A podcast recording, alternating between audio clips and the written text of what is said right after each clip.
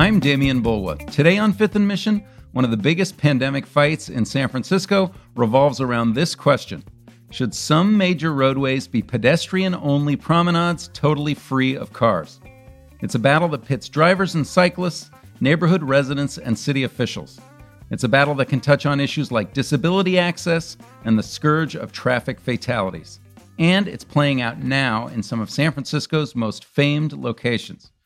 A few weeks back, the city opened the Great Highway along the ocean back up to cars five days a week.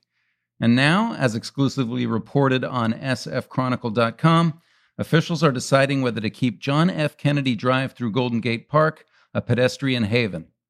Joining me today is the author of that exclusive, Heather Knight. She's our City Hall columnist and the co host of the Total SF podcast, which you can find wherever you get Fifth and Mission. Heather Knight, how are you? I'm good. Thanks for having me again. Yes, two days in a row, Heather. You've been busy. Yes, it's like old times, but at least I don't have to prepare the script. I just answer your questions. Well, you were supposed to prepare, actually. I, I wrote the column. That's preparing. Okay. All right. Well, let's let's get into it. I, I there's a lot of really interesting things to talk about with these roads, but Heather, the larger issue, why are we talking about car-free roads during the pandemic? So, back in March and April of 2020, as the pandemic struck, the city shut a few roads to cars to give people more space to exercise while social distancing. Um, the big ones were the Great Highway, JFK Drive and Golden Gate Park, and Twin Peaks. Um, the city also made some roads um, slow streets in which traffic is allowed if you live there for deliveries and stuff like that, but not for through traffic. So now that the pandemic is hopefully, knock on major wood, um, beginning to wind down, the city has to figure out what to do with all the changes it made to its streets. A lot of people want to see those remain permanently and even expand, whereas others who love their cars say, no, we want to be able to drive everywhere. We always were able to drive. Um, there's not this social distancing excuse anymore, so give us back our streets. So now City Hall is kind of in the middle and has to figure out how to handle that. Okay, so we we had less cars. We were locked down. We closed these roads. It was supposed to be temporary, but we kind of liked it. Yeah.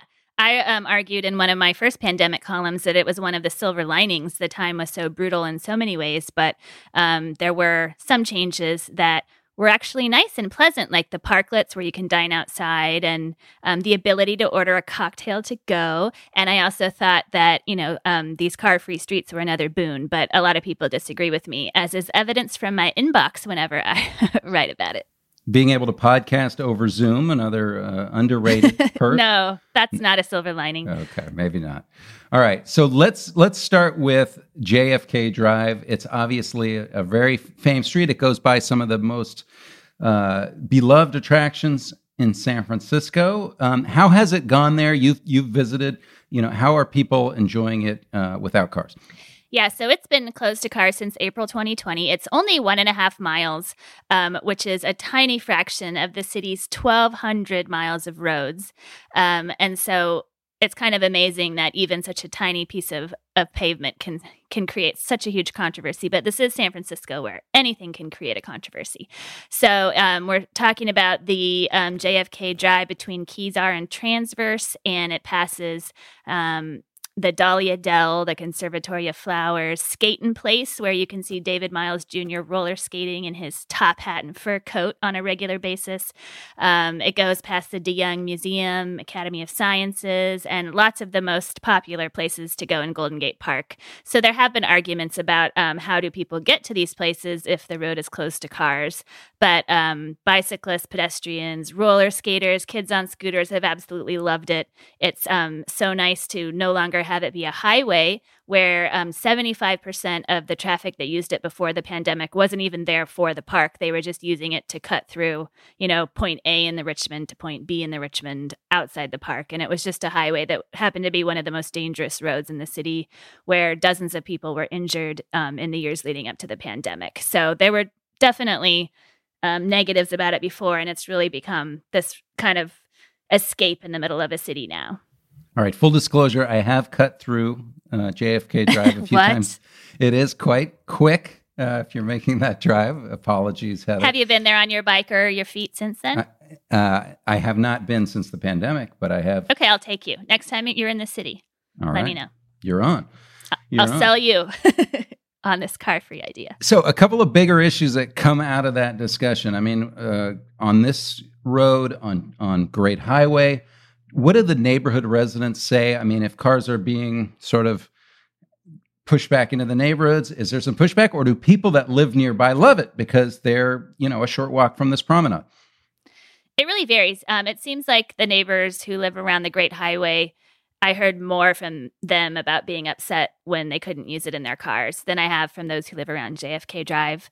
Um, Great Highway definitely is a major thoroughfare for people getting, especially from the Richmond district to um, to the south part of the city or to the peninsula. So um, I heard more from them also that they saw um, traffic that used to use that road kind of spill into their formerly quiet residential streets and and posing some dangers there. I haven't heard so much about that from those who live near JFK. Um, so it seems like the neighbors around there like being able to have this um, really close amenity where their kids can learn how to ride their bikes, or you know they can just get exercise and not be scared of cars in a, in a busier part of the city.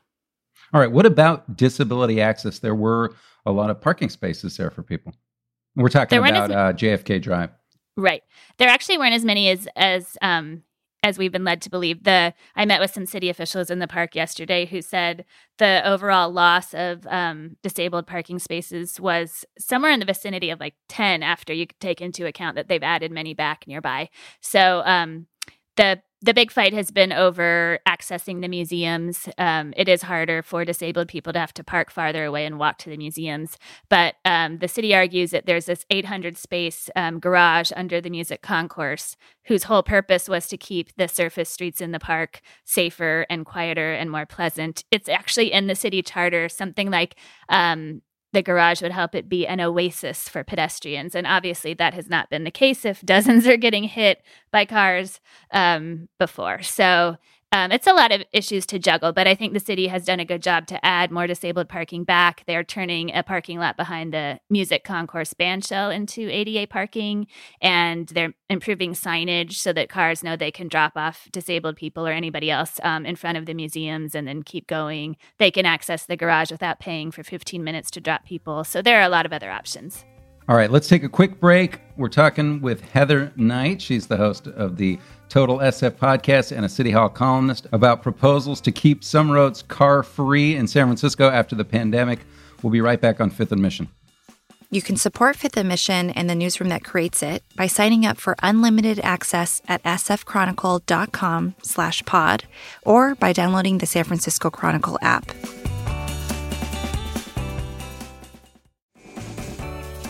Welcome back to Fifth and Mission. I'm Demian Bulwa, joined by Heather Knight, City Hall columnist and Total SF podcast host. We're talking about the proposal to keep some roadways car free in San Francisco. Heather, I want to ask you about where we go from here, on, especially JFK Drive. How does this decision get made? But first, you've written a lot about just the the sort of prestige of San Francisco, how attractive it is to to people from all over and tourists. I mean, you've written about trying to keep cable cars in service in San Francisco. What about having roadways like this that are promenades? Does it make a difference? I think so. I think that um, that the museums are looking at this as like a, a, net loss of people to visit them. But I think a lot of people would rather go to a park that doesn't have cars zipping through on a highway and that they could actually attract more people on their bikes and walking and muni buses. Um, so it can be definitely a, a positive. Um, look at what happened to the Embarcadero after they removed the freeway there after the earthquake. Um, so many more people use it, go to the ferry building. It's just a way more tourist friendly place than it used to be. So I think it can definitely be a net positive. But people were really worried about the Embarcadero freeway. Same with the Central Freeway. People are afraid that these things are going to jam up the city. Yeah, but um, people usually find an alternative. Like I said, there's 1,200 miles of road, and so I drive. I'm not like um, somebody who only walks or bikes anywhere. I do all of the above, Muni and BART as well. And if you are stopped from going on one road, there's lots of other roads to choose from. So it's not like you cannot get to where you're going if one road is closed to you. All right, Heather, I want to talk about where we go on JFK Drive. You said the city is still looking for input from people on both sides of the issue. Uh, what are the options for that roadway and what's the timetable? Yes, so we have the exclusive column sfchronicle.com, um, where the Recreation and Park Department and SFMTA have collaborated on three options that they're presenting to the public now. One is keeping JFK car free forever. Two is going back to how it was before the pandemic, where it was a busy highway during the week, and Sundays it was closed to cars, and some Saturdays and some Saturdays it was closed to cars. Or the third option is sort of a strange one where cars would be allowed to enter from 8th Avenue, turn right onto JFK Drive, and head west. And that portion would be divided um, with big like barriers down the middle. So pedestrians and bikes on one side and cars on the other. Um, the city kind of says that's an incremental compromise, which I would disagree with because closing one and a half miles to cars in my view, is is the compromise when there's so many other roads that are filled with cars.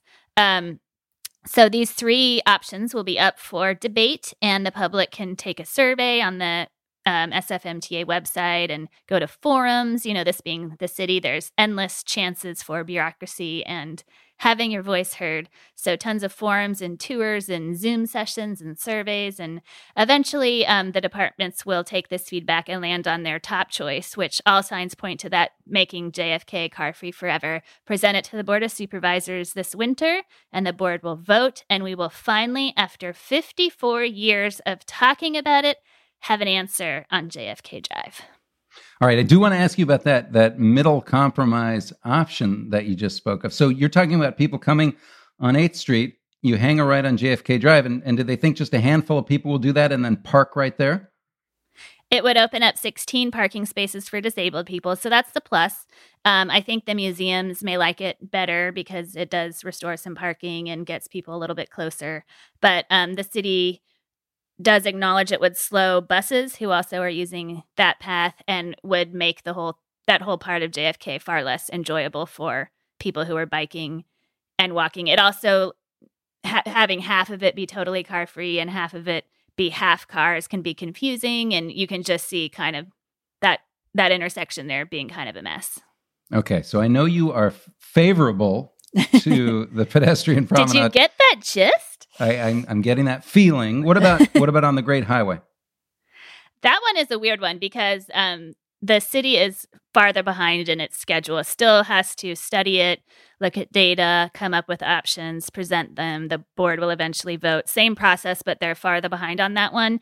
The thing that's different is that several weeks ago, um, kind of randomly and unexpectedly, the mayor got together in her office with supervisors Connie Chan, Gordon Mar, Myrna Melgar.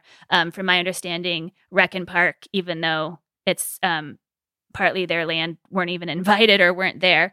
And these four people decided that um, they were going to reopen the highway to cars during the week and keep it closed to cars on the weekends. They called this a compromise. And um, the part I didn't like about that was that um, we haven't even gotten to the final solution. We don't know what that will be or when it will happen. So it was just sort of another um, round of arguing among everybody. Even now, people are still mad about it on both sides. Drivers don't like that, you know, they can go to work or school on Friday morning, and then when they're going home Friday evening, the road is blocked to them again. And I see complaints from them all the time. I see um, social media posts from bicyclists who are going out there on a regular basis and protesting by very slowly taking over the road and biking in front of cars who get really annoyed and honk. And it's just this arguing and drama playing out for weeks with no indication of when we're going to have the actual solution. So I think this process is better for JFK that they're not changing anything in the midterm. It's just going to wait till the final answer. But you talk about protests, you talk about these long processes. It seems like what you're getting at is that people see this as more than just a, a debate about one street uh, oh, and about sure. the, the nature of what the city is. Yeah, these go to so many of the city's crises right now. Um, we have a very high number of fatalities on city streets every year. Um, the late Mayor Ed Lee said um, many years ago that by 2024 there would be no traffic fatalities, and we actually have as many as we always did. So um, that is a huge problem. Um, the fact that we're supposedly a transit first city and yet the city's filled with cars is a problem, especially as climate change is literally heating up, and car emissions are one big cause of that. And so um, a lot of people in San Francisco just say, like, well, where are our values on all of these issues? Why are we filling these roads back up with cars? We should actually be trying to remove cars from more roads, not giving up the few that we had during the pandemic. Yeah, it's sort of the same argument for for a devoted bus lane, right? I mean, yes, of course it's going to slow people down, but the idea is that it might change people's whole behavior. Yeah, if you make it very easy to drive from one point to another um, all over the city, people are going to do that. If you make it a little bit harder, they will um, maybe consider, oh, you know, this this route I could actually walk, or maybe this Muni bus line would work for me instead. If you make it a little bit harder, I'm not arguing that there should be no cars in San Francisco, but if you make it a little harder, um, maybe people will p- change their behavior. All right. Well, I have an idea for you. Maybe it's a column, um, or p- perhaps it's just a problem that I'm hoping that you can solve. But I believe that there should be one street from one side of the city to the other hmm for people that are on bicycles, electric bicycles, that just goes straight through, right? Golden Gate Bridge to downtown. The problem is, I can't figure out how you're going to get across all of the roadways and intersections. They're trying to do that, not the way you described from the bridge south, but um, from the bay to the ocean. So we have the Better Market Street plan from the ferry building. Then you can connect to the slow street on Page, which still has some cars, but not very many. Then you can get to the panhandle of Golden Gate Park.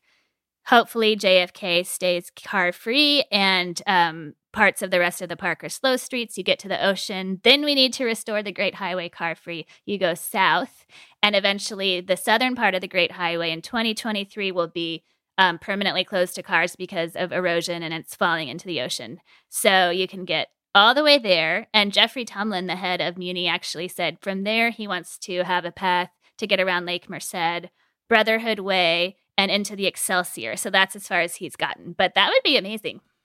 Wow. Okay. So it's already happening. I figured it out for you. All right. I was Already. afraid it would involve like tubes and tunnels and things like that. All right. Well, Heather Knight, thanks a lot for joining me again. Thank you. Maybe I'll see you tomorrow. All right. We'll see. Thanks to my guest today on Fifth and Mission, Heather Knight. She's a City Hall columnist and the co host of the Total SF podcast. Find that wherever you get Fifth and Mission. Thanks to King Kaufman for producing this episode, and thank you for listening.